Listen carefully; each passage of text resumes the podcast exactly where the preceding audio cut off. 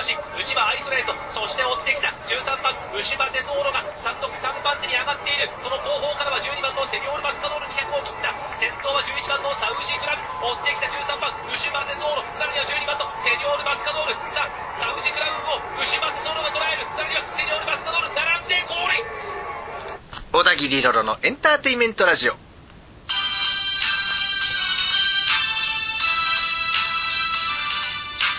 昼間聞いている人はこんにちは。夜聞いている人はこんばんは。小田切ロロです。一週間のご無沙汰皆さんいかがお過ごしでしたか？うーん牛バテソーロ惜しい。セニョールバスカドールにねわずかに刺されちゃいましたね。それにしてもサウジカップペースが速すぎたというか追い込み2頭で決まるというこのねなかなかのね見られない結果。パンサラッサが勝った時はパンサラッサ逃げ切りだったんですけどね。今回はうん追い込み2頭。逃げたサウジカップがペース速すぎたせいかね。ついていた馬がね全滅しちゃいましたね。期待したホワイトアバリオなんかがねまるでダメだったんでね。こんなもんかーって感じですね、うん、まさかサウジカップでこんなね先行馬総崩れ逃げ馬だけ残る追い込み決着なんていうね K1 になったらもう思ってもません思ってもいませんでしたけどね、うん。まあ、しょうがない。虫歯手ソーラこの後のドバイワールドカップを連覇していただけたらいいかななんて思っております。じゃあ、お便り紹介しましょう。ハンドルネーム、キバリさん、いつまででございます。皆さん、こんにちは。ホワイトアバリューはどこに行ったんでしょうかうー、ほんとよ。お前、なんだよ。ブリターズカップクラシック勝った馬がこの程度なのか？っていうね。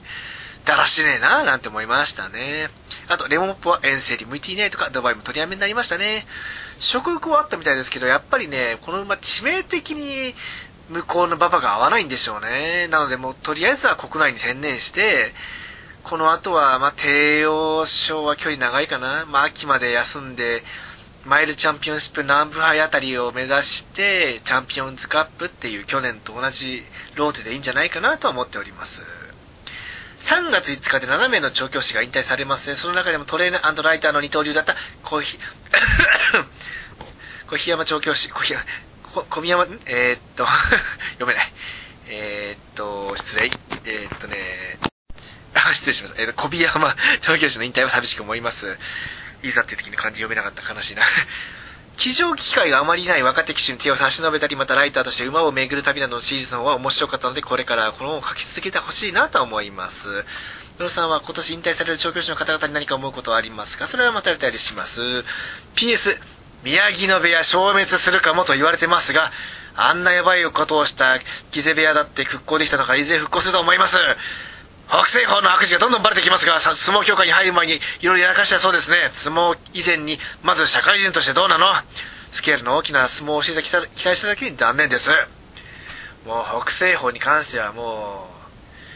う、まあ幻滅というかね、失望というか、なんだかなまあ、白鵬が野放しにしたっていう部分も良くないと思うんですけどね。まあ、本人も当然悪いですよ。ただそれを、早めにね、まあ、悪い目をつまなかった宮城の部屋白鵬がよろしくないんじゃないかなと思いますよね。どうして千代大会みたいにまともにならなかったのかなっていうね。千代大会はね、ほら、すごい悪のヤンキーだったから、あの、ヤクザの方々と喧嘩しちゃって、そのヤクザの方々をに勝っちゃったんですよね。ある日それで、あの、学校の方に、そのヤクザ、ぶっ飛ばしちゃったヤクザの方々の上の方々が 授業中にちょっと乱入されて、ちょっとお前こっち来いって言って、ちょっと拉致られて、連れて行かれた場所がヤクザのそういう事務所で、あの、卒業後はお前はうちで面倒を見るからなんていうスカウトを受けたそうですけど、その、で、千代大会もこれじゃ良くないってことで、いや、僕は、あの、相撲行くんで、お断りさせていただきますっていうことで、道を決めたそうですけどね。なので、そう考えたら、うん、千代大会は、まあ、環境にある意味で恵まれたのかなっていうことを考えたらね、北西方も、いわゆる学生時代にやんちゃやらかして、そういう方々に拉致られて、そういうことになっていれば変わっていたのかななんて思いますが、もう過ぎたことはもうしょうがない。もう、もう前はもうしばらく 表舞台に出てくんな、うんはっきり言ってひどい。いろいろとその、しでかしたことをざっと見たけど、本当にヘドが出るなっていう。わしはこんなのに期待してたのかと思うとね、ほんと自分が情けなく思うわ。うん、まあ他のね、他の、うん、これからの相撲の方々がね、もうちょっと頑張ってくれるしかないですかね。うん、ちょっとね、あんまいいニュースじゃなかったね。で、まあ、今年結構引退される調教師がね、まあ有名どこ多いんですけどね、あのまあ、古いんですけど、あの成田ブライアンを管理した奥正明調教師なんかは、最終日にブライアンズレター10番人気を単勝で持ってきたこともあったんでするんで、いわゆるラストランの有名どころだった調教師の方々の人気薄激走には要注意かなとは思っております。まあ、何分ね、やっぱりその、調教師の方々も、あの、馬主さんとそのいろいろあって、ここをちょっと勝たせてやれ、やってもいいんじゃないかなんていう人情競馬が生まれるんじゃないかなと思ってます。やっぱ、引退される方々の、その、対して、人情競馬っていうのは時々発生するんですよね。まあ、人情競馬っていうかね、まあ、まあ、競馬の神様のいたずらというかね、古くは、ほら、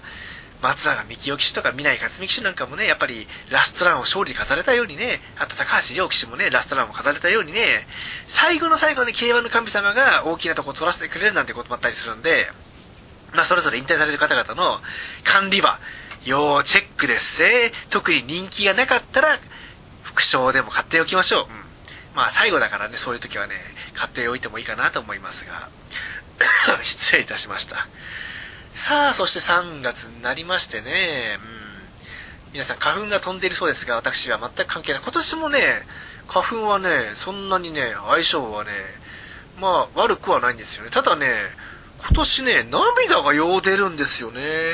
涙が出て、まあ、くしゃみはいつも通りなんですけど、鼻水はそんな出ないんですよ。だから今年はね、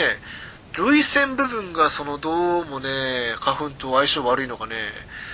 まあちょいちょい外に出て涙がちょちょ切れてる時がありますけど、まあ、きつい人はやっぱきついんでしょうかね。うん。で、話また変わるんですけどね、あの、最近なんかね、関東地方ね、地震が妙に多くてね、今朝なんかもね、朝とか揺れて起こされたなんてこともあるんですけど、ちょっと怖いですね。今回は、なんかスロースリップっていうなんか現象が発生してるから、まあ、この後確実に地震、大きめの地震が発生するらしいんですよね。なんで、ね、ちょっと警戒かなと思います。おっと、ロロラジらしくない。ちょっと真面目トーンになっちゃったな。そろそろふざけないといけないかな。うん、いかん、いかん。あ、3月になってるってことはね、そうですね、もう今月 G1 が2つあるんですよね。今年はちょっと、ローテ、あの、カレンダー的には24日からもう高松宮記念だから来週再来週来週再来週あもう3週間後にはもう高松宮記念やってますね。で大阪杯とおそらくドバイ競争なんかもありますけど大阪杯今年なんとなくですけどメンバーしょぼくなっちゃうのかななんて思いますよね。まあ何しろ日本馬が大半ドバイの方面に行っちゃってね。うん。これ大阪杯グレード1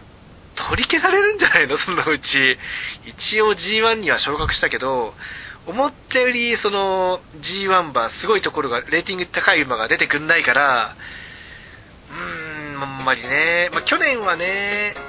まあ悪くはなかったけど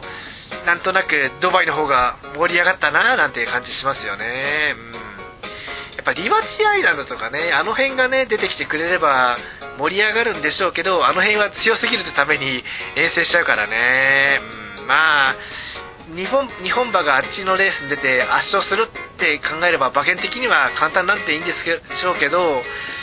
あーどうかな、うん、去年どうだったっけ？配当的に。あ去年はこの時期あんまり当たんなかったのかな？当たっても安かったんだよな。なので、